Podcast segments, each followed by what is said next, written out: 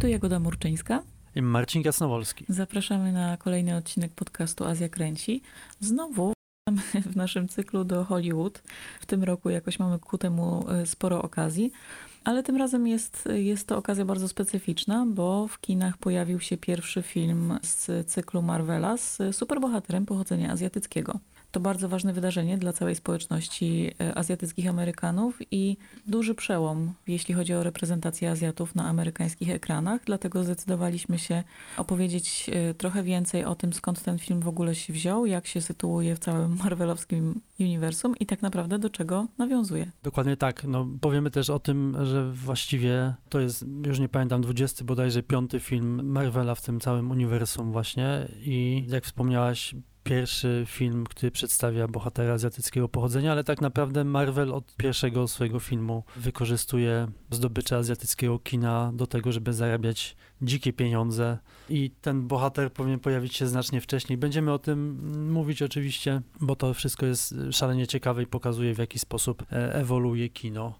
Tak, no to, to jest e, to, co jest ciekawe. Oczywiście całe to uniwersum Marvela bazuje na postaciach sprzed lat, postaciach z komiksów. I postać Shang-Chi, bo o nim będziemy dzisiaj mówić, narodziła się ponad 50 lat temu, na początku lat 70. Był rok 73 i to nie jest data przypadkowa. Wtedy w Stanach Zjednoczonych panował wielki szał na e, sztuki walk w kinie. Był to nowa moda. E, rok wcześniej premierę miał serial Kung Fu, z Davidem Carradine w roli głównej. Mówiliśmy o tym serialu w odcinku o Minari. A też w 1973 roku premiery miało miejsce wejście Smoka z, z Bruce'em Lee. I Marvel chciał w jakiś sposób podłączyć się pod ten szał na sztuki walk i stworzyć własnego superbohatera, który tymi sztukami walk by operował, który byłby też y, Azjatą. Twórcy Marvela próbowali kupić prawa do postaci właśnie z serialu Kung Fu, ale to się nie udało, ponieważ producent tego serialu Warner miał, był także właścicielem DC Comics, czyli konkurencji dla Marvela. Wobec czego y, Marvel dokonał dosyć dziwnego ruchu, to znaczy zakupił prawa do postaci doktora Fumanchu, o którym też wspominaliśmy w odcinku y, o Minari. To jest no, taka postać stworzona przez brytyjskiego pisarza na początku XX wieku y, i no, jest, dzisiaj uznajemy go za takie wcielenie najbardziej rasistowskich w ogóle wyobraź, wyobrażeń o Azjatach. Doktor Fumanchu, przypomnę, był takim złym charakterem, e, genialnym strategiem, który planował zniszczyć ludzkość, a może raczej białą rasę. E, miał żółtą skórę, długie paznokcie, długą, długie wąsy i cały czas knuł, jak właśnie zniszczyć białych ludzi. I Shang-Chi, ta postać komiksowa była synem doktora Fumanchu i tak się ten superbohater narodził. No tak i mieliśmy tutaj właśnie dwa takie chyba najbardziej popularne stereotypy Azjatów w amerykańskiej popkulturze, to znaczy z jednej strony właśnie Fumanchu jako zagrożenie, jako taka właśnie karykaturalna postać, z drugiej strony Shang-Chi który nie był zbyt udanym superbohaterem. Dzieci nie chciały się z nim bardzo utożsamiać. To się nie udało, ale też dlatego, że dosyć była to postać płaska, tak napisana bez e, jakiejś pogłębionej znajomości kultury. Gdzieś go tam próbowano wtłoczyć w jakieś ramy marvelowskie, ale nie do końca się to udawało. No i też trzeba przyznać, e, sami Azjaci amerykańskiego pochodzenia czasami to podkreślają, że ta moda na kung fu, moda na Brusali była oczywiście czymś dla nich bardzo super, bo okazało się, że właśnie azjatycy faceci też potrafią świetnie walczyć i mogą być jakimiś ikonami i ideałami szkoły, e, e, szkoły kung fu, potem szkoły karate pojawiły się tak naprawdę na całym świecie, ale równocześnie no też był to jakiś bardzo wąski wycinek z tej azjatyckiej rzeczywistości i to też stało się po jakimś czasie takim rodzajem czymś, co się samo stawało karykaturą, to znaczy no bardzo jednostronny, bardzo uproszczony, bardzo taki wyidealizowany E, wizerunek. Mówiliśmy już więcej o tych stereotypach azjatyckich bohaterów w amerykańskich filmach. Za chwileczkę jeszcze troszeczkę do tego wrócimy. No ale to właśnie skojarzenie z kung fu ze sztukami walki było tutaj taką podstawą i tak naprawdę jedynym takim charakterystycznym elementem tego bohatera. Tak, no bo on właśnie, że tak powiem, genezą wielu superbohaterów było coś takiego niesamowitego, jak na przykład, nie wiem, ukąszenie przez radioaktywnego pająka. W przypadku e, Shang-Chi jego genezą było to, że był synem potwornego zbrodniarza, który próbował kontrolować świat i białej kobiety, którą doktor Fumanczu wybrał ze względu na jej jakiś genotyp. Także to nie było nic przyjemnego. Tak jak mówiłaś, dzieci azjatyckiego pochodzenia nie chciały być takie jak Shang-Chi. I ta postać gdzieś tam przez lata funkcjonowała w uniwersum Marvela.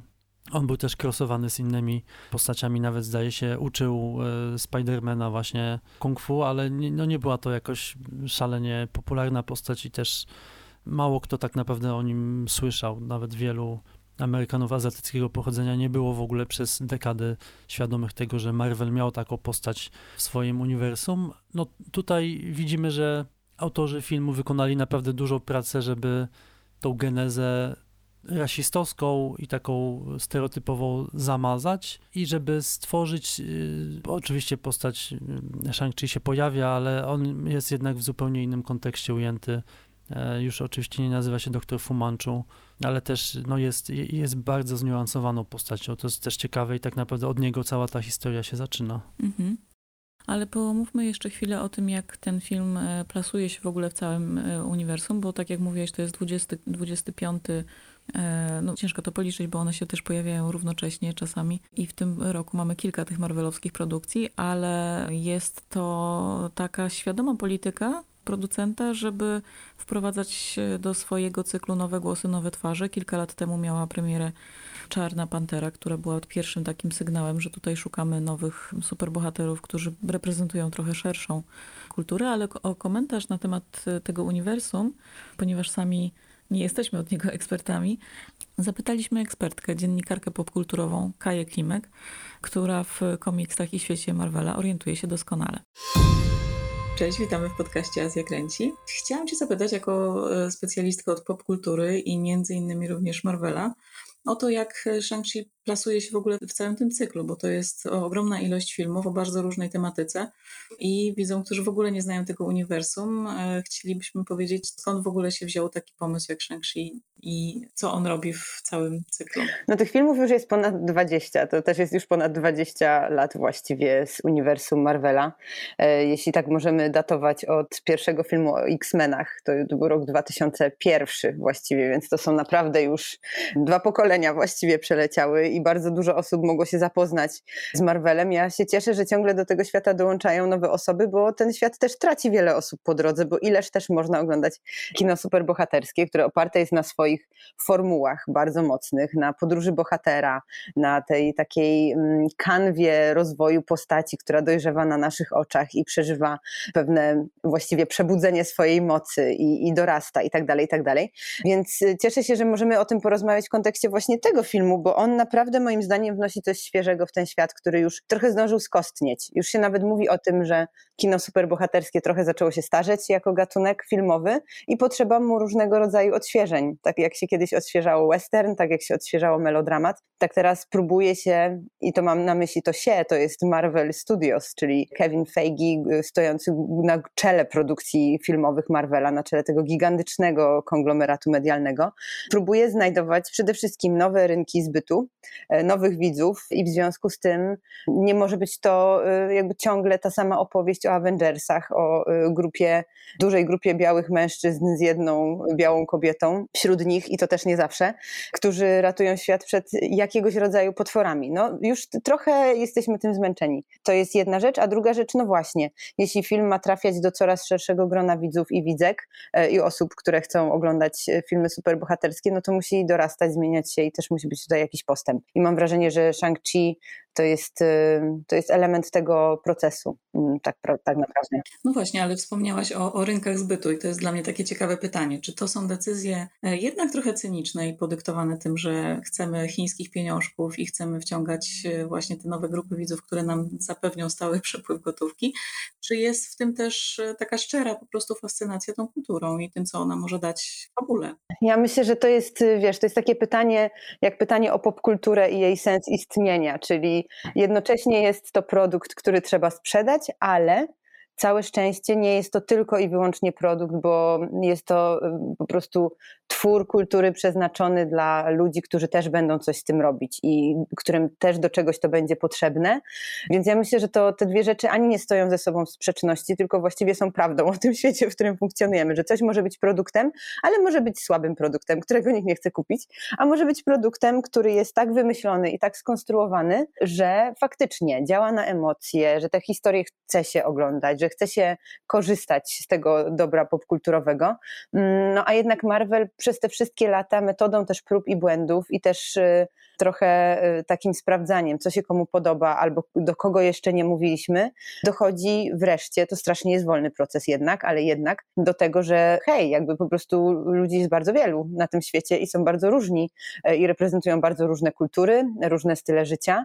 I jeśli chcemy, żeby nasz produkt trafiał również do nich, to musimy coś im dać, tak po prostu. No i to jest taki proces, który się w ogóle w popkulturze, nie tylko w Marvelu, ale w ogóle obserwuje, że coraz więcej jest tematów. Oczywiście my tutaj jako um, dwie dziewczyny od lat rozmawiające o tym, że jak wyglądają kobiety i dziewczyny na ekranie, możemy też zauważyć, że zmienia się też sposób pokazywania bohaterek. I nie mówię tylko o kinie popkulturowym, tylko w ogóle.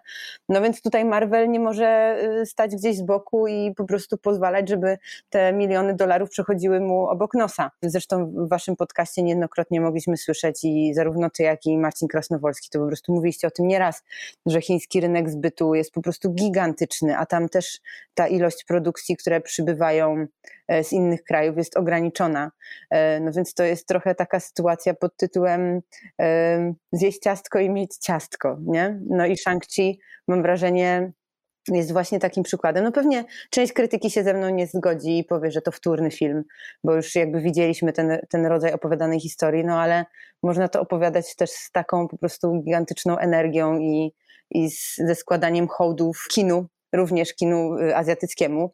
I to się tutaj dzieje na ekranie, więc dla mnie to pod tym względem jest naprawdę taki spełniony produkt popkulturowy i marvelowy, ale jednocześnie coś, co y, jeśli mamy świadomość tego, co to jest, to jest taka możliwość, że będziemy się jednocześnie na tym świetnie bawić, więc to jest naprawdę pod tym względem takie popkulturowo bardzo udany twór. A powiedz mi, jak, jak on wygląda na tle pozostałych produkcji e, z tej sagi, bo rozmawialiśmy tu już w podcaście o Disneyu, o tym, jak on stara się właśnie produkować filmy, które za każdym razem e, opierają się na innej kulturze. Mieliśmy Moanę, teraz mieliśmy Raję, Mulan wcześniej.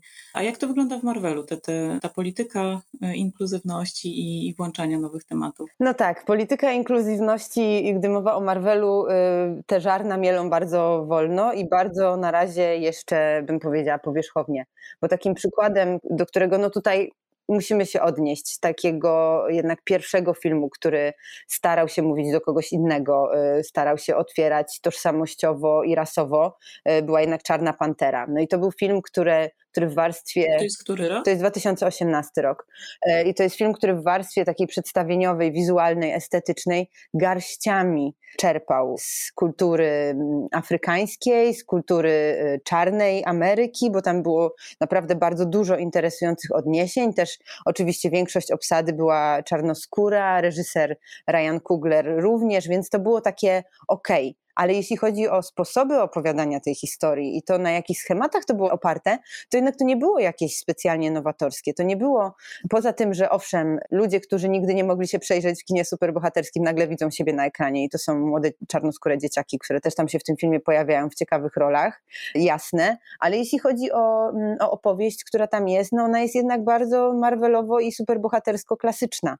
Trochę się spodziewaliśmy chyba po tym filmie większej rewolucji tak naprawdę, jeśli chodzi o sposoby opowiadania historii. Tam oczywiście jest ten gigantyczny konflikt między Taczalą, czyli Czarną Panterą, właściwie tym y, już granego, granym przez nieżyjącego już Chadwicka Bosmana y, i Killmongerem, którego gra brawurowo Michael B. Jordan. Y, no i ten konflikt jest rozegrany jednak właśnie w żaden sposób nie przekraczając schematów, których moglibyśmy się spodziewać, a ja bardzo od tego filmu oczekiwałam jakiegoś nowego sposobu opowiedzenia historii o konflikcie dwóch postaw, prawda? Szczególnie, że mamy tutaj do czynienia jednak w politycznym sensie ten film miał taki kontekst. Czarnym w Ameryce dzieje się źle, pokażmy to może jakoś inaczej. No, nie przekroczyło to w żaden sposób, już skracając może i trochę za mało, może pogłębiając ten temat. No, ale jest, jest tutaj Czarna Pantera na pewno punktem odniesienia. Punktem odniesienia są oczywiście też filmy o bohaterkach, czyli Kapitan Marvel, długo oczekiwany film o Czarnej Wdowie, który przychodzi trochę jak musztarda po obiedzie ostatecznie, ale to bym musiała tutaj spoilować, a wiem, że nie wszyscy znają te filmy, więc może nie będę się wdawała w to, dlaczego film o Czarnej Wdowie jest spóźniony. Poza tym, że musieliśmy bardzo długo na niego czekać, to jeszcze tam jest jeden problem z łukiem narracyjnym tej postaci, taki gigantyczny. Mm, więc gdzieś te procesy trwają. Oczywiście czekamy na film Chloe Zhao, czyli Eternals, który też będzie wielokulturowy. No zresztą oglądałyśmy razem ten trailer, to wygląda jak połączenie z kina azjatyckiego, Bollywoodu i Marvela, więc jakby trafia na kolejne, kolejne rynki zbytu. No i, i Shang-Chi właśnie wpisuje się w ten proces szukania nie tylko nowych rynków, ale też opowiadania o innych kulturach, o innych tożsamościach, też e, nazywając rzeczy po imieniu, o innych rasach, bo świat nie jest tylko i wyłącznie biały. Tutaj jednak większość, znakomita większość, jeśli nie właściwie wszyscy, a nie, przepraszam, jest Rumun z laserową ręką, to jest jedna z nielicznych białych postaci na ekranie, jednak większość obsady to są aktorzy azjatyccy, chińscy, więc to też jest y, tak reprezentacyjnie y, mocno tutaj ograne. No a przy okazji, co dla mnie w tym filmie było zachwycające, poza schematami opowiadania z Marvela, czyli relacja ojciec-syn, relacje rodzinne, to jest, są rzeczy, które się przewijają w tych poszczególnych historiach, dojrzewanie bohatera do, do własnych mocy i też zrozumienie złożoności własnej sytuacji, no to są takie schematy, które znamy. Ale to, że to jest opowiadane właśnie w takim, takim nurcie zgody też z otaczającym światem, z miejscem, z którego się przychodzi, z takim hołdem wobec tradycji, no to to są rzeczy, które mi się jako żywo kojarzą z kulturą y, chińską, która oczywiście jest kapitalistyczna, ale też jest bardzo konfucjańska nadal i wciąż. Plus oczywiście ten gigantyczny, wspaniały hołd dla różnych wątków i sposobów opowiadania z kina azjatyckiego, który mamy tutaj pełnymi garściami. Więc o tyle ten film, ja bym nie zestawiała go tak bezpośrednio z Czarną Panterą, która, tak jak mówiłam, w warstwie wizualnej, estetycznej, garściami czerpie z dokonań, nazwijmy to, kultury afroamerykańskiej czy afrykańskiej, to tutaj to jest o wiele głębsze wejście. Reżyser jednak sięga też po kino jako takie i, i kulturę, i też tradycję, która jest tutaj istotna. A chciałam jeszcze zapytać o recepcję tych filmów, bo no, jakby jest z jednej strony fandom, który bywa kapryśny, jak, jeśli chodzi o, o takie inkluzywne wątki, jak wiemy na przykład z recenzji Gwiezdnych Wojen i prób wprowadzania tam różnych kulturowych wątków i postaci takich, które przychodzą z, z, trochę innej rzeczywistości. No ale z drugiej strony to są filmy kierowane też do pokolenia, które jest politycznie i tożsamościowo bardzo świadome i trochę czeka już na takie gesty. I to, co mówiłaś na przykład o kobietach, no już jakby pewne rzeczy też nie przechodzą dla, no dla ludzi, którzy trochę wiedzą, czego oczekiwać. Więc jak tutaj wygląda z odbiorem tych filmów właśnie Pantery, Czarnej Wdowy, jak to wygląda z widzami? Powiem tak, haters gonna hate. Zawsze się znajdzie grupa y, osób, które jednak spodziewały się czegoś innego. Często te osoby też jak to fani i to Gwiezdne Wojny są tutaj dobrym punktem odniesienia. Chcieliby, żeby te filmy były zawsze takie same i zawsze dla nich. A najczęściej jednak ta krytyka, na, na czym ubolewam, no bo oczywiście to nie jest tak, że ja teraz będę biła w jakiś feministyczny bęben, bo po co właściwie? To się nie, nie do końca sprawdza, gdy mowa o popkulturze. Jakieś takie antagonizowanie fanboyów przez fangirls nigdy nic, do niczego dobrego nie doprowadziła, ale jednak jest faktem, że te filmy nie do końca są skierowane do tych widzów, którzy je krytykują, mam wrażenie. I tak było zarówno z Gwiezdnymi Wojnami, jak i było chociażby z Kapitan Marvel. Pamiętam, jak, jak sobie rozmawiałyśmy z różnymi dziewczynami, że ej, wreszcie film dla nas, a nie dla was. Więc jakby ta krytyka też płynie z, z tej tożsamości, którą ma osoba, ten dany film y, krytykująca, jasne.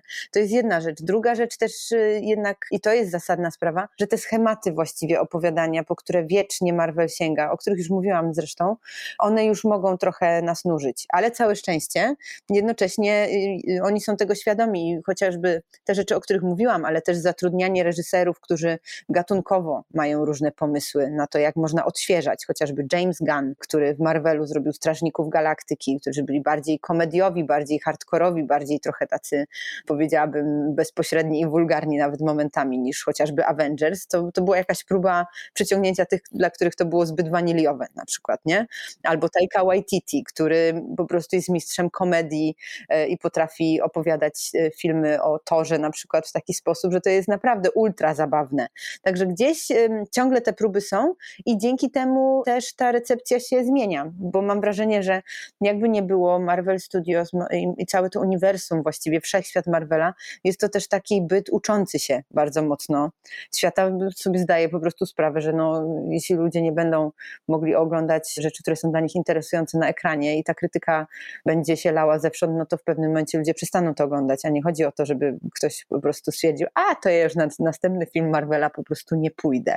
Tylko chodzi o to, żeby poszedł i najlepiej już wziął te swoje dzieci, które po drodze zdążyły się urodzić, żeby to było jednak skierowane on them. Do wszystkich. Więc no tak, no, y, przypuszczam, że, y, że jeśli chodzi o Shang-Chi, jeszcze nie, nie zrobiłam takiego researchu, jak tam recepcja y, w fandomie, ale na pewno będzie. Z, z, drugiej strony jest to też film, który może przyciągnąć do siebie właśnie fanów kina azjatyckiego, fanów Mortal Kombat chociażby, bo tam są takie sceny.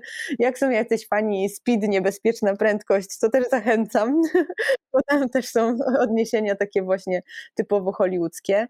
No i oczywiście tak, no, przepiękne, e, przepiękne kino azjatyckie w różnych odmianach. To, to jest jednak tak, że może ktoś skrytykuje, ale może ktoś inny pokocha i tak się wyrówna. No tak, czekamy też w kontekście tego, o czym mówisz, o tym różnicowaniu reżyserów, mhm. bo już bardzo nie, niedługo jesienią też e, wchodzi właśnie film Eternals, który wyreżyserowała Chloe Zhao, reżyserka Nomadlandu, mówiliśmy o jej kinie wcześniej, no to jest też bardzo ekstrawaganckie, powiedziałabym, połączenie. Tak. Bardzo jestem ciekawa tego filmu. To, to super jest interesujące, szczególnie, że reżyser Shang-Chi to jest y, człowiek, który realizował wcześniej kino y, mało budżetowe, kino artystyczne amerykańskie. Mm. Taki film, pamiętam, oglądaliśmy go na American Film Festivalu i podbił nasze serca. Short Term 12 się to nazywało, tam zresztą grała Brie Larson, która no też jakby, to, to jest właśnie ciekawe w Marvelu lat ostatnich, że aktorzy, którzy zaczynali i reżyserzy, którzy zaczynali w kinie artystycznym albo jakimś trochę bardziej bardziej właśnie wywrotowym, jak chociażby James Gunn, jednak twórca Tromy, e, odjechany na maksa po prostu reżyser swego czasu, że oni też mogą wnosić coś w ten świat, swoją, e, swoją tożsamość, swoje sposoby i języki opowiadania. E, na to wszystko się okazuje, że jest tutaj miejsce. No i efektem mogą być takie spełnione również filmy, jak Shang-Chi. Świetnie, dziękuję Ci w takim razie za oświecenie nas w, w tematyce marvelowskiej. Z wielką przyjemnością. Czekamy na kolejne filmy i ponieważ zakończenie Shang-Chi jest y, otwarte, to e, oczywiście liczymy na to, że będziemy e, o tym Marvelu rozmawiać w Azja Kręci jeszcze nie raz. Jasne, jest to wielki świat, jakby jest to zwiedzać. Ja oczywiście wszystkich zachęcam do tego, żeby sięgać po te filmy. E, gdybym miała jeszcze powiedzieć jedną rzecz, jeśli ktoś miałby opory, że o nie, co, 20 filmów, ponad 20 lat, nie idę nawet na Shang-Chi, mm, nic nie stracicie tak naprawdę, bo to jest jednak osobna historia tego właśnie bohatera. Oczywiście są Marvelowe smaczki, różne od, punkty odniesienia, jakieś e, ukryte historyjki i sceny po napisach, które do czegoś nas odsyłają, ale to akurat potem można sobie sprawdzić w internecie, skąd się co wzięło i, i korzystać z tego filmu, bo jest naprawdę wspaniałą taką popkulturową i smaczną, bym powiedziała, ucztą. Super. Do usłyszenia w takim razie. Do usłyszenia. Dziękuję bardzo. No właśnie, pytanie teraz o to, w jaki sposób ten film e, odnajdzie swoją publiczność. Jeszcze czekamy na tą reakcję po tym pierwszym tygodniu premiery. Czekamy na reakcję z jednej strony publiczności amerykańskiej, ale też publiczności na świecie, no i oczywiście publiczności chińskiej. Tak, no już nagrywamy ten e, podcast w niedzielę rano. Już wiemy, że wyniki w Stanach Zjednoczonych i na świecie są bardzo dobre. No już widać, że ten film się udał, że na siebie zarobi. Natomiast od jakiegoś czasu jest tak, że wszystkie filmy Marvela mają swoją premierę jednocześnie w Chinach. Taka jest polityka firmy, dla której no, ten rynek chiński jest oczywiście bardzo ważny. Natomiast Shang-Chi tej premiery nie dostał. Nie wiadomo dokładnie dlaczego. No, Przypuszcza jest to się. paradoks, tak. Tak, no Marvel ma pecha, że tak powiem. Znaczy robią coś pod rynek chiński i Chińczycy mówią nie. Przypuszcza się, że jest to związane właśnie z, z całym tym bagażem historycznym i z, z doktorem Fu Manchu, ale powodów może być tak naprawdę znacznie więcej. No wiemy, że Chiny są, partia komunistyczna jest obrażona na Marvela. Wiemy też, że film, kolejny film Marvela, czyli The Eternals, wyreżyserowany przez Chinkę, przez Chloe Zhao, też nie będzie miał premiery w Chinach ze względu na, na te parę niefortunnych wypowiedzi reżyserki. Także no, widać, że od jakiegoś czasu dla, dla Chin ideologia jest właśnie ważniejsza niż, niż pieniądze i za, jakby nawet chęć tego, że, że, żeby zadowolić widownię chińską. Więc być może będzie tak, że Shang-Chi nie będzie w ogóle pokazany w Chinach i pewnie będzie po prostu gdzieś tam funkcjonować piracko, ale, ale jest to, to cios dla Marvela. No właśnie, ale porozmawiajmy, skoro nie o Chinach, no to porozmawiajmy o tej publiczności, która rzeczywiście na Shang-Chi bardzo czekała i która najwyraźniej jest bardzo zadowolona z tego, co, co się wydarzyło, to znaczy właśnie o e, Amerykanach azjatyckiego pochodzenia i o tym, jak Marvel poradził sobie z tymi wszystkimi stereotypami, o których już tutaj wspominaliśmy w podcaście. Znaczy, za, zanim przejdziemy do stereotypów, wydaje mi się, że, i to jest ważne, żeby to powiedzieć, że Marvel próbował tutaj, zresztą bardzo udanie, e, chwycić wiele srok za ogon i chciał zadowolić jednocześnie właśnie tą publiczność amerykańsko-azjatyckiego pochodzenia i publiczności azjatyckie. Wiemy, że to są bardzo odmienne publiczności o innych gustach, ale w tym przypadku to się mogło udać i każdy mógł być zadowolony. Mamy tutaj połączenie różnych stylistyk, ale też połączenie różnych tradycji filmowych, ale też cała no, obsada tego filmu jest, to są aktorzy azjatyckiego pochodzenia, ale też takie no, wielkie gwiazdy kina azjatyckiego, więc to jest ciekawe. Ale tak, no stereotypy, bardzo dużo, jeżeli chodzi o stereotypy, no to bardzo dużo wysiłku twórcy włożyli w to, żeby rozbroić wszystkie te szkodliwe klisze z przeszłości. Ale też nie, nie, robi tego w taki sposób, żeby nam tutaj dydaktycznie pokazywać, patrzcie, tutaj mamy taki stereotyp i my teraz będziemy z nim walczyć. Nie, robi to absolutnie komediowo. E, no i pierwszym takim gestem jest w ogóle to, że bardzo duża część filmu jest zrealizowana po mandaryńsku i rzeczywiście bohaterowie nie są dubbingowani co jest bardzo fajnym gestem i sam film zaczyna się w ogóle w języku mandaryńskim, więc amerykańska widownia może być trochę skonfundowana, bo rzeczywiście no nie jest to widownia, która bardzo lubi czytać napisy w kinie, a tutaj dostaje tak od, od pierwszego kadru, tak naprawdę od pierwszej dyskusji między bohaterami. I no to, co mówisz o obsadzie, to jest właśnie ciekawe, że ta obsada jest zrobiona bardzo świadomie, bardzo konsekwentnie. Mamy ikony kina azjatyckiego, jest Tony Leung, który jest, gra tego niedobrego ojca i muszę przyznać, że jednak kradnie ekran swojemu synowi w wielu, wielu scenach. To jest jednak ikona kina.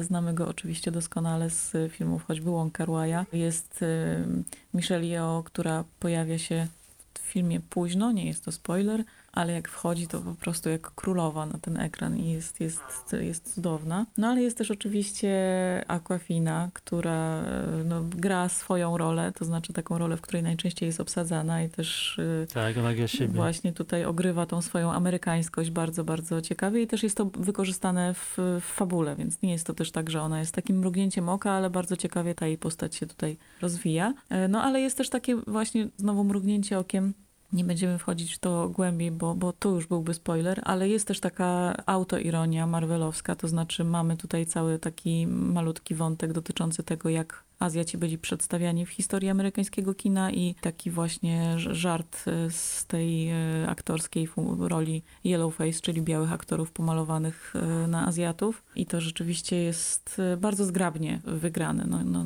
to im się, mam wrażenie, udało. Tak, tak, to jest świetny wątek. To, co mi się też bardzo w tym filmie podobało, to właśnie to, jaka jest dynamika między aktorami azjatyckiego pochodzenia a Azjatami i to jest właśnie też plecione w fabułę. Wspomniałaś o Aquafinie i ten wątek i, i jej rodziny w San Francisco. To, że, że, że ci Amerykanie azjatyckiego pochodzenia zmieniają imiona i tak dalej, to jest, to jest bardzo ładnie wygrane i, i tak umiejętnie wplecione w fabułę. Tak, cała ta rodzina właśnie stereotyp, to też jest jeden z takich ciekawych stereotypów w kinie w zasadzie i chińskim i amerykańskim, to znaczy stereotyp takiej matki, która dba o edukację dzieci. To są tak zwane e, dragon mamas, czyli właśnie matki smoczyce, które najpierw piłują te dzieci, żeby chodziły na te wszystkie zajęcia, uczyły się języków, programowania, e, matematyki i tak dalej, a potem dbają o ich kariery. No i tu rzeczywiście też jest ten, jest oczywiście takie nawiązanie do tego, e, do tego archetypu matczynego matka z jednej strony, a z drugiej strony uczniowie, bo też jednym z ważnych stereotypów azjatyckich bohaterów w filmach amerykańskich, no to jest oczywiście taki kujon. I to, że nasi bohaterowie E, jest tam na samym początku się pojawia taki wątek, że oni właśnie też wszyscy pokończyli te prestiżowe uczelnie, rozmawiają ze swoimi znajomymi w knajpie i też nie jest to właśnie bardzo mocno podkreślone, ale kto wie, ten wie, że właśnie zawsze po prostu mamy i w serialach, i w filmach, tych, i w Harry Potterze, tych, tych e, Azjatów, którzy są zawsze tymi najbardziej pilnymi uczniami i tą modelową mniejszością. Mówiliśmy o tym przy okazji Minari i to też tutaj gdzieś fajnie wybrzmiewa. No i e, coś, co mnie rozbawiło szalenie i też nie jest, jakby znowu, kto wie, ten wie, bardzo dużo się mówi o tym, że azjatycy mężczyźni nigdy nie są przedstawiani jako atrakcyjni dla kobiet w filmach, że zawsze przegrywają w walce o, o kobiety z białymi mężczyznami. Natomiast tutaj w ekspozycji naszego głównego bohatera mamy taką ikoniczną scenę, jak z jakiejś reklamy po prostu. Bohater wstaje z łóżka, kamera przesuwa się po jego klacie, on robi te pompki w rytm takiej muzyki, która po prostu... E, I za chwilę też jakiś inny bohater gdzieś tam przejeżdża super wypasioną wypasioną bryką e, pod hotel i wysiada też taki piękny. No i to jest znowu w zasadzie bez słów, ale świetne, ironiczne rozegranie tego, rozbrojenie tej konwencji właśnie Azjaty jako super atrakcyjnego samca alfa. No i takich mrugnięć tutaj do widzów jest e, znacznie więcej, ale twórcy postarali się też o zadbanie o kulturową spójność tego całego świata, który pokazują i o te wszystkie detale, które zwykle e, irytują właśnie azjatycko-amerykańskich widzów, jeśli chodzi o ukazywanie ich domów, sposobów, w jaki spędzają czas. Tutaj zadbano o to, żeby jedzenie było adekwatne do pory i miejsca, w jakim bohaterowie się znajdują. Ubrania, e, wiadomo, to co noszą bohaterowie, ale też co nosi na przykład starsze pokolenie. No i wszystko to, co dzieje się już, e, kiedy bohaterowie przenoszą się do Azji, kiedy zaczynają e, swoją podróż od Makao. W jednej scenie pojawia się, to jest bardzo ważna scena, w takim wysokim, lśniącym wieżowcu i bohaterowie skaczą tam po bambusowych rusztowaniach.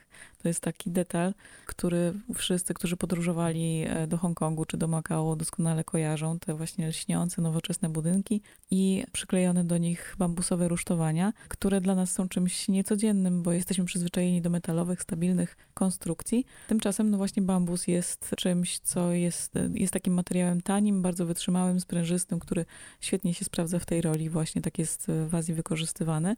No więc pozornie niewiele znaczący detal, a jednak bardzo świadomie budujący ten charakter i wiarygodność przedstawionego świata. Co więcej, twórcy posunęli się nawet dalej, ponieważ e, wnikliwi widzowie znalazłam tą informację w jednym z e, artykułów, który napisał jeden ze starszych mieszkańców San Francisco.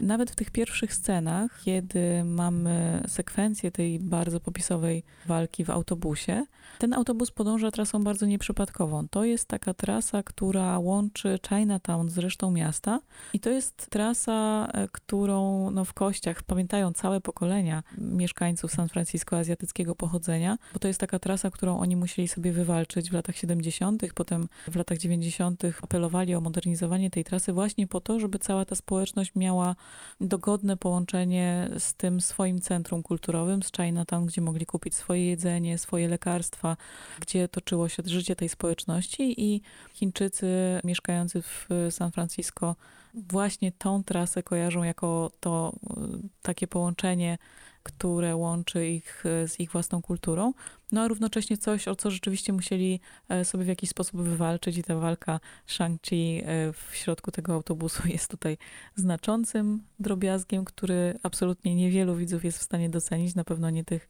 spoza San Francisco, ale właśnie dla nich jest to ten ukłon, ten charakterystyczny tunel, przez który przejeżdża autobus jest doskonale rozpoznawalny dla mieszkającej tam społeczności. Tak, ta cała praca została wykonana jak najbardziej prawidłowo i za to wielkie brawa dla Dla twórców, e, no to co dla mnie było jakby jedynym takim nieznośnym elementem, to to, że, że jest to jednak film Marvela i cała ta taka powiedzmy te sceny, nie wiem, jakieś takie epickości w pewnym momencie bywają nieznośne. I to też, że ten film jest skąpany w takim, że jest bardzo bezpieczny. Jeżeli, wiadomo, no to, jest, to jest film, który musi zadowolić widzów na całym świecie, ale tam nie ma takiej, powiedzmy, grozy. Wszystko jest bardzo kontrolowane i wszystko jest też zanurzone w takim bardzo komediowym sosie. No ale takie jest całe to uniwersum. No dla mnie to było akurat, przyznam, najsłabsze.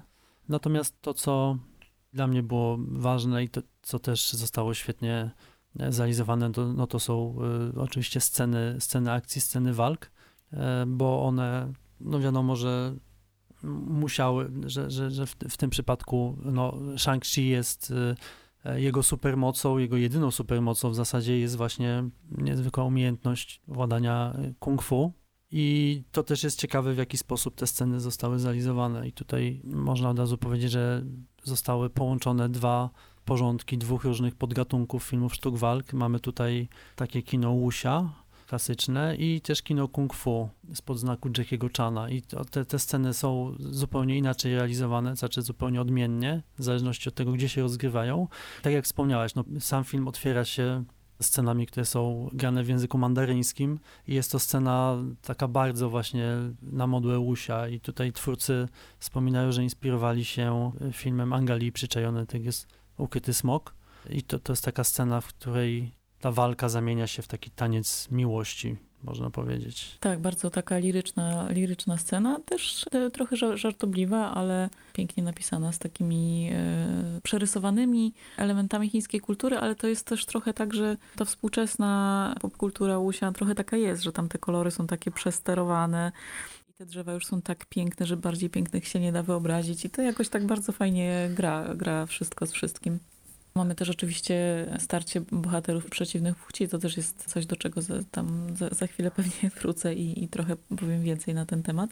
Ale potem przenosimy się z powrotem do San Francisco i mamy tutaj trochę kina kung fu, a trochę takiego właśnie już hollywoodzkiego kina akcji, bo to trochę speed niebezpieczna prędkość, a takie właśnie no, sekwencja w autobusie pędzącym po ulicach, no to oczywiście wszystkim się z tym kojarzy, ale równocześnie bardzo taka szybka, dynamiczna sekwencja, która też nawiązuje do po prostu filmów e, akcji. Tak, no to ta sekwencja nawiązuje do e, właściwie do stylu, jaki do kina wprowadził Jackie Chan. Jackie Chan w ten sposób e, zaistniał w kinie, że stworzył właśnie odmianę kina kung fu o bardzo mocnym komediowym zabarwieniu, ale co też było istotne, z wykorzystaniem elementów otoczenia Tutaj ma, mamy właściwie takie nawiązanie i hołd dla Jackiego Chana. O tym komediowym zabarwieniu, no tutaj decyduje to, że za kierownicą tego autobusu siedzi Aquafina. Jest też tam taki koleś, który to wszystko nagrywa telefonem i streaminguje cały czas do, do netu. Tutaj e, no to, to, to, że pojawia się Jackie Chan, znaczy nawiązanie do Jackiego Chana nie jest niczym dziwnym, bo tutaj należy mm, wspomnieć, że autorem tych scen walk jest pan o nazwisku Bradley James Allen. I e, no, jemu ten film jest też zadedykowany. A jest mu zadedykowany dlatego, że on zmarł tragicznie i przedwcześnie e, parę miesięcy temu, nie doczekawszy niestety premiery filmu. No jest to, jest to wielka postać, jeżeli chodzi o realizację scen akcji i koordynację w ogóle też scen kaskaderskich w historii kina. E, można by się zastanowić, czemu w takim w tak ważnym dla, dla, dla świata kina azjatyckiego w tak ważnym filmie choreografia scen akcji nie była przygotowywana przez, przez Azjatę, natomiast no, Bradley Allen jest do tego predysponowany jak mało kto. On jak był młodym człowiekiem, kiedyś dostał się na plan filmu z Jackiem Chanem właśnie i swoim zapałem tak no, skradł serce Jackiemu Chanowi. Zaczął występować w jego filmach Jackie Chan ma taki swój specjalny zespół kaskaderów, którzy z nim jeżdżą e, po świecie i realizują z nim te wszystkie sceny akcji. Brady Allen trafił do tego zespołu jako pierwszy nieazjata, a potem został tego zespołu liderem, co no, można się domyślać, jak wielkim talentem był. Następnie on e, zaczął pracować z Jackie Chanem, zaczął przygotowywać choreografię do, do jego amerykańskich filmów, czyli na przykład do, do Godzin Szczytu, a potem e, został w Hollywoodzie i był odpowiedzialny za scenę akcji w takiej serii filmów, które nie miały żadnego związku z Azją, ale w których sztuki walk były bardzo istotne. To takie postmodernistyczne filmy, jak na przykład Kick-Ass, e, seria Kingsman czy Scott Pilgrim kontra świat. No tam, tam to, to, to, to są takie, nie wiem, takie wyjątkowe filmy pod względem właśnie istoty sztuk walk, więc tak, no Brady Allen tutaj robi świetną robotę rzeczywiście. No tak, inna sprawa to to, że rzeczywiście kung fu, sztuki walki, Jackie Chan to nie jest, y, to nie są nowe nawiązania dla y, hollywoodzkiego kina, ale też w ogóle dla samego Marvela, bo to połączenie sztuk walki i efektów specjalnych jest przecież jakoś tam obowiązkowe dla całego gatunku. Tylko, no tak jak mówisz, to nie jest zazwyczaj kontekst zgodny z tym, jakie są źródła tak naprawdę tego rodzaju pokazywania walki w kinie. Ale wydaje się nam, e, możemy tutaj chyba postawić taką tezę, która może się wydać kontrowersyjna, że w ogóle cała konwencja superbohaterska to też jest tak, że ona tak naprawdę powstała właśnie w kinie Łusia. To tam się pojawili ci wojownicy, którzy e, dysponując nadnaturalnymi mocami biegali po drzewach, zabijali różnych dziwnych przeciwników z, ze złej strony mocy. ratowali świat. Filmy Łusia mają w ogóle korzenie w literaturze, która powstawała znacznie, znacznie jeszcze wcześniej, zanim powstało kino. I ci wojownicy stali się w, jakimś, w jakiś sposób y, inspiracją w ogóle dla całej konwencji superbohaterskiej. No tak, no bo po tym jak y, akcja po, po San Francisco, akcja przenosi się do Azji i właśnie ten porządek filmu kung fu zostaje y, przełamany przez no, konwencję filmu Wuxia, takiego dosyć klasycznego i można właściwie zaryzykować stwierdzenie, że Shang-Chi jest gdzieś tam, ma serce filmu Wuxia i cała historia pochodzenia tego superbohatera i jego tego konfliktu rodzinnego, jego konfliktu z ojcem, no jest oczywiście konfliktem do pewnego stopnia dobra ze złem, ale ona jest wyjątkowo zniuansowana chyba jak na Marvela. Tutaj nie będziemy też zdradzać, oczywiście nie, nie będziemy spoilerować, ale, ale no, ta postać grana przez Tonego Lęga jest bardzo ładnie zniuansowana i okazuje się być postacią dosyć tragiczną. E, ale tak, no wspomniałaś o tym, że że kino superbohaterskie powstało e, w Azji i absolutnie bym się z tym zgadzał.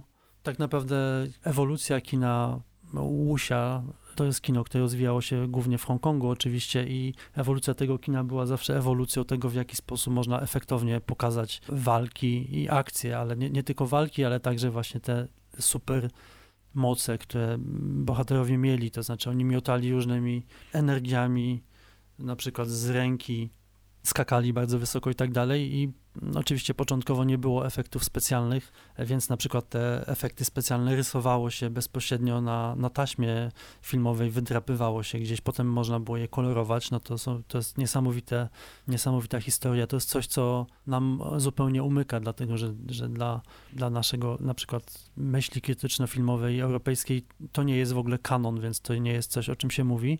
No tak, wojownicy Łusia latali często na linkach, no ale też to, co było esencją dla tego rodzaju filmów, to cały charakter tych wojowników, bo oni z jednej strony świetnie operowali sztukami walki, ale też bardzo ważną podstawą w ogóle całej tej walki i całej tej mocy tych wojowników był ich duchowy rozwój.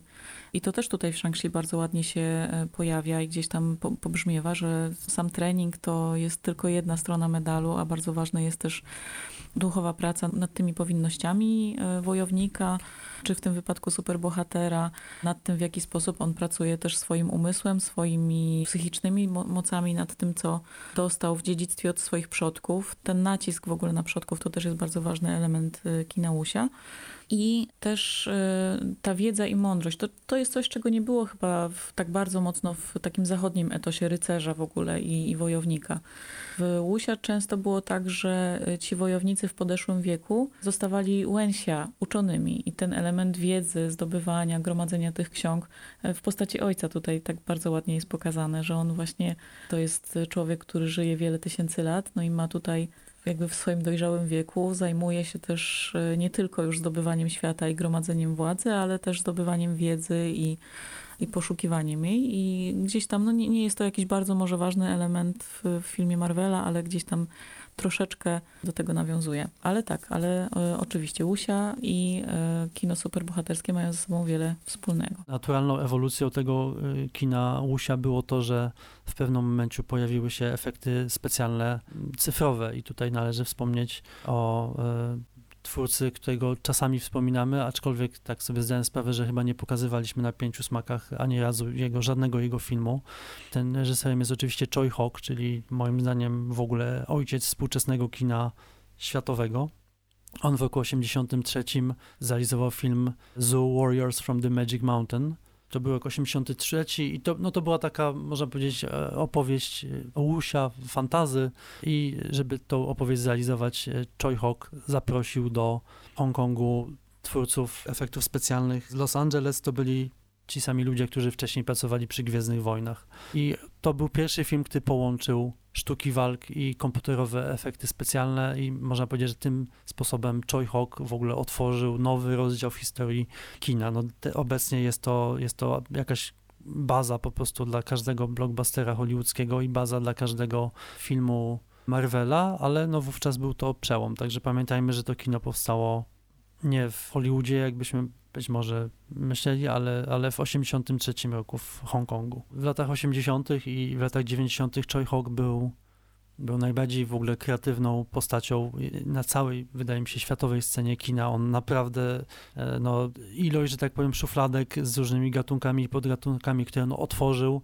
odkurzył i w ogóle tak podrasował nowymi pomysłami, była olbrzymia. Dlatego właśnie uważam, że można go nazwać ojcem współczesnego kina. On potem jakby stracił tą, e, tak jest często chyba w, w, w przypadku wielkich twórców, że tracą taką swoją innowacyjną moc.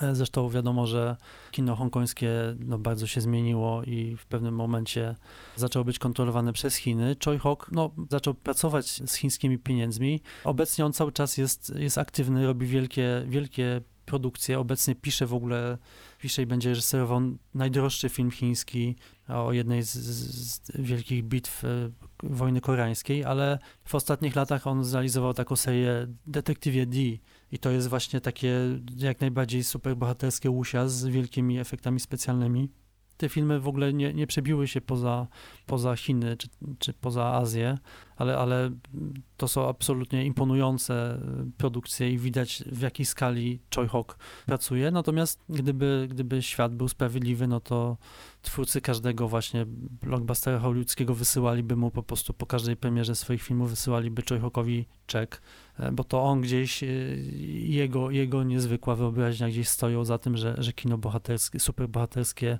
wygląda tak, jak e, wygląda. Także pamiętajmy o tym. Tak. Pamiętajmy też o tym, że Łusia było takim kinem bardzo genderowo równouprawnionym. I tutaj jest mój zarzut z kolei do twórców Shang-Chi, że troszkę zaniedbali e, tą część swojej lektury, bo wspomniałeś o Gwiezdnych Wojnach. Trochę tutaj mamy też podobny scenariusz, jeśli chodzi o relacje rodzinne. Tak jak wspomniałeś, ta relacja głównego bohatera z ojcem zostaje tutaj bardzo ciekawie rozegrana, bardzo zniuansowana i, i wygląda nieco inaczej. Natomiast główny bohater bohater ma też siostrę. I o ile rola y, wojowniczek, jego matki i jej siostry z, tego starszego pokolenia jest tutaj bardzo fajnie rozpisana, pogłębiona, no to ta rola tej siostry, y, no ona jest oczywiście bardzo ważna dla fabuły, ale gdzieś tam potem znika w, tych, w, tej, w tej głównej epickiej walce na koniec. Znowu nie jest to spoiler, bo wszystkie filmy się kończą w ten sposób, że musi być jakaś epicka walka na koniec. Wszyscy się tego spodziewamy. I rzeczywiście no, trochę tutaj brakuje. Ona gdzieś tam znika zupełnie, chociaż wiemy, że też jest genialną wojowniczką. I oczywiście jest scena po napisach, na której oczywiście warto zostać. Ona otwiera trochę e, ten film na potencjał e, różnego rodzaju sequeli i mamy nadzieję, że zważywszy na to, jak ta siostra tam wygląda, że, że jej rola będzie znacząca w tych kolejnych częściach. Natomiast w samym filmie pozostaje trochę na boku, a szkoda, bo wojownicy Łusia, tak jak mówiłam, oni operowali przede wszystkim tą siłą duchową, więc tak naprawdę nie było tam wykluczenia kobiet ze względu na to, że są w jakiś sposób fizycznie słabsze, czy mają mniejszą siłę, mniejsze możliwości, bo połączenie sprawności fizycznej z tą siłą duchową jest tutaj kluczowym elementem, więc kobiety jak najbardziej mogły tutaj y, grać pierwsze skrzypce. Czymś, co mi przyszło na myśl, to oczywiście Dragon Inn, też taki kluczowy film dla filmów Łusia, gdzie właśnie rodzeństwo, brat i siostra dzielnie sobie radzą z, z bandami, które próbują ich napaść i, i zniszczyć. No i tradycja tych wojowniczek Łusia, e, dziewczyn, które operowały wieloma rodzajami sztuk walki, e, aktorek, które miały e, najwyższe stopnie we wszystkich możliwych e, sztukach walki. To jest też coś, co byłoby fajnie wykorzystać i, i kino rzadko po to sięga, a, a byłoby naprawdę świetnie, gdyby one do nas wracały i gdyby te kobiece role wojowniczek były częstsze. No, tak jak mówię, Marvel rozwija się w tą stronę, mamy coraz więcej filmów o superbohaterkach, mamy potencjał na e, dalsze części e, sagi o e, Shang-Chi, więc być może tych dziewczyn władających kung fu pojawi się nam na ekranach więcej. Tak, no jeżeli widzowie jeszcze będą mieli w ogóle siłę te wszystkie filmy oglądać, no to przypuszczam, że faktycznie Xialing doczeka się własnego, własnego filmu. A propos właśnie tego, co mówisz, że, że kino Łusia ma dużą tradycję wojowniczek, przypomniało mi się, no teraz się pojawiło sporo wywiadów z Michelle Yeoh. Czytałem jeden z wywiadów, ona wspomniała, że Jackie Chan ją jakby ignorował przez dłuższy czas, dopóki nie skopała mu tyłka, e, więc... No tak. A ona zaczynała w ogóle też, ona nie, nie miała takiego formalnego wykształcenia, jeśli chodzi o kung fu. Ona trenowała balet i dopiero potem sama się nauczyła, więc trochę też jak, jak nasza, nie jej bohaterka w filmie, ale jak właśnie siostra głównego bohatera, która też jest taką samowykształconą wojowniczką. To bardzo ciekawy wątek. No właśnie, no więc y, co, no generalnie chyba zdecydowanie Shang-Chi na plus. Jest to no, film, który pewnie powinien powstać trochę wcześniej. 25 film Marvela jest y, dopiero jest pierwszym filmem, który rzeczywiście wraca, w którym kino wraca do swoich źródeł i rzeczywiście te sztuki walk y, że tak powiem, trafiają na swoje miejsce we właściwy kontekst. Każdy poprzedni film Marvela z tych sztuk walk korzystał, ale były one wyjęte z kontekstu, bohaterowie po prostu nimi władali, bo w ten sposób przedstawiona akcja jest najefektowniejsza na ekranie. Shang-Chi jest tym superbohaterem, który ćwiczył to kung fu całe życie, dlatego jest tak dobrym wojownikiem dla niego e, na pewno ten film warto zobaczyć i no, jest tutaj mnóstwo bardzo ciekawych tematów, o których moglibyśmy jeszcze rozmawiać. No, jest to film, który można powiedzieć Marvel odrobił dobrze swoją lekcję, trochę zmazał jakby te, te plamy z, z przeszłości i e, no, jest, jest to film, który się dobrze też ogląda po prostu. Tak, i rzeczywiście oddaje sprawiedliwość kulturze, także w tej filmowej, bo oprócz nawiązań do Łusia mamy tutaj właśnie nawiązania do tego współczesnego chińskiego fantazy, ale też do animacji. No, cała ta panorama tych stworów fantazy, która jest taka charakterystyczna, trochę e, może się nam kojarzyć z filmami Miyazakiego i z tą mitologią e, Azji Wschodniej, e, japońskiej, animacji, do której też chińscy twórcy często nawiązują, ale to jest też mitologia oczywiście przynależna samym Chinom. E, do, myślę, że są tutaj takie dosyć delikatne nawiązania do całej trylogii Monster Hunt z tą wioską właśnie ukrytą gdzieś przed światem i zamieszkaną przez potworów, animowaną troszeczkę, no jest takie estetyczne nawiązania gdzieś tam się pojawiają.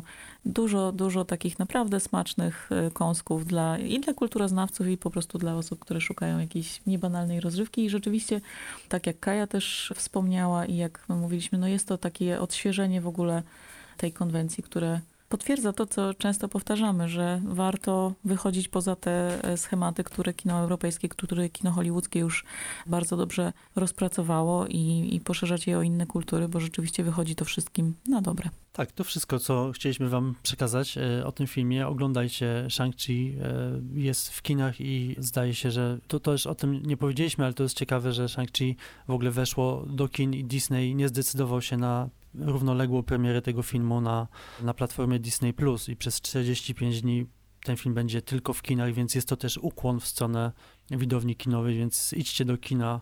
Ten film dobrze oglądać na dużym ekranie z dobrym dźwiękiem. Bardzo przyjemny seans.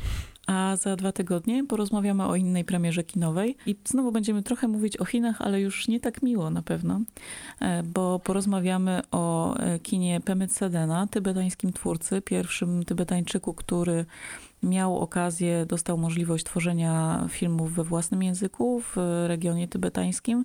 Jako pięć smaków wprowadzamy do polskich kin e, Jinpe. To jedno z najnowszych dzieł tego niesamowitego twórcy, pisarza, reżysera, który, który o tych swojej rzeczywistości opowiada niesamowicie. Ale też na platformie Pięć Smaków w domu będzie można zobaczyć e, też dwa inne jego tytuły.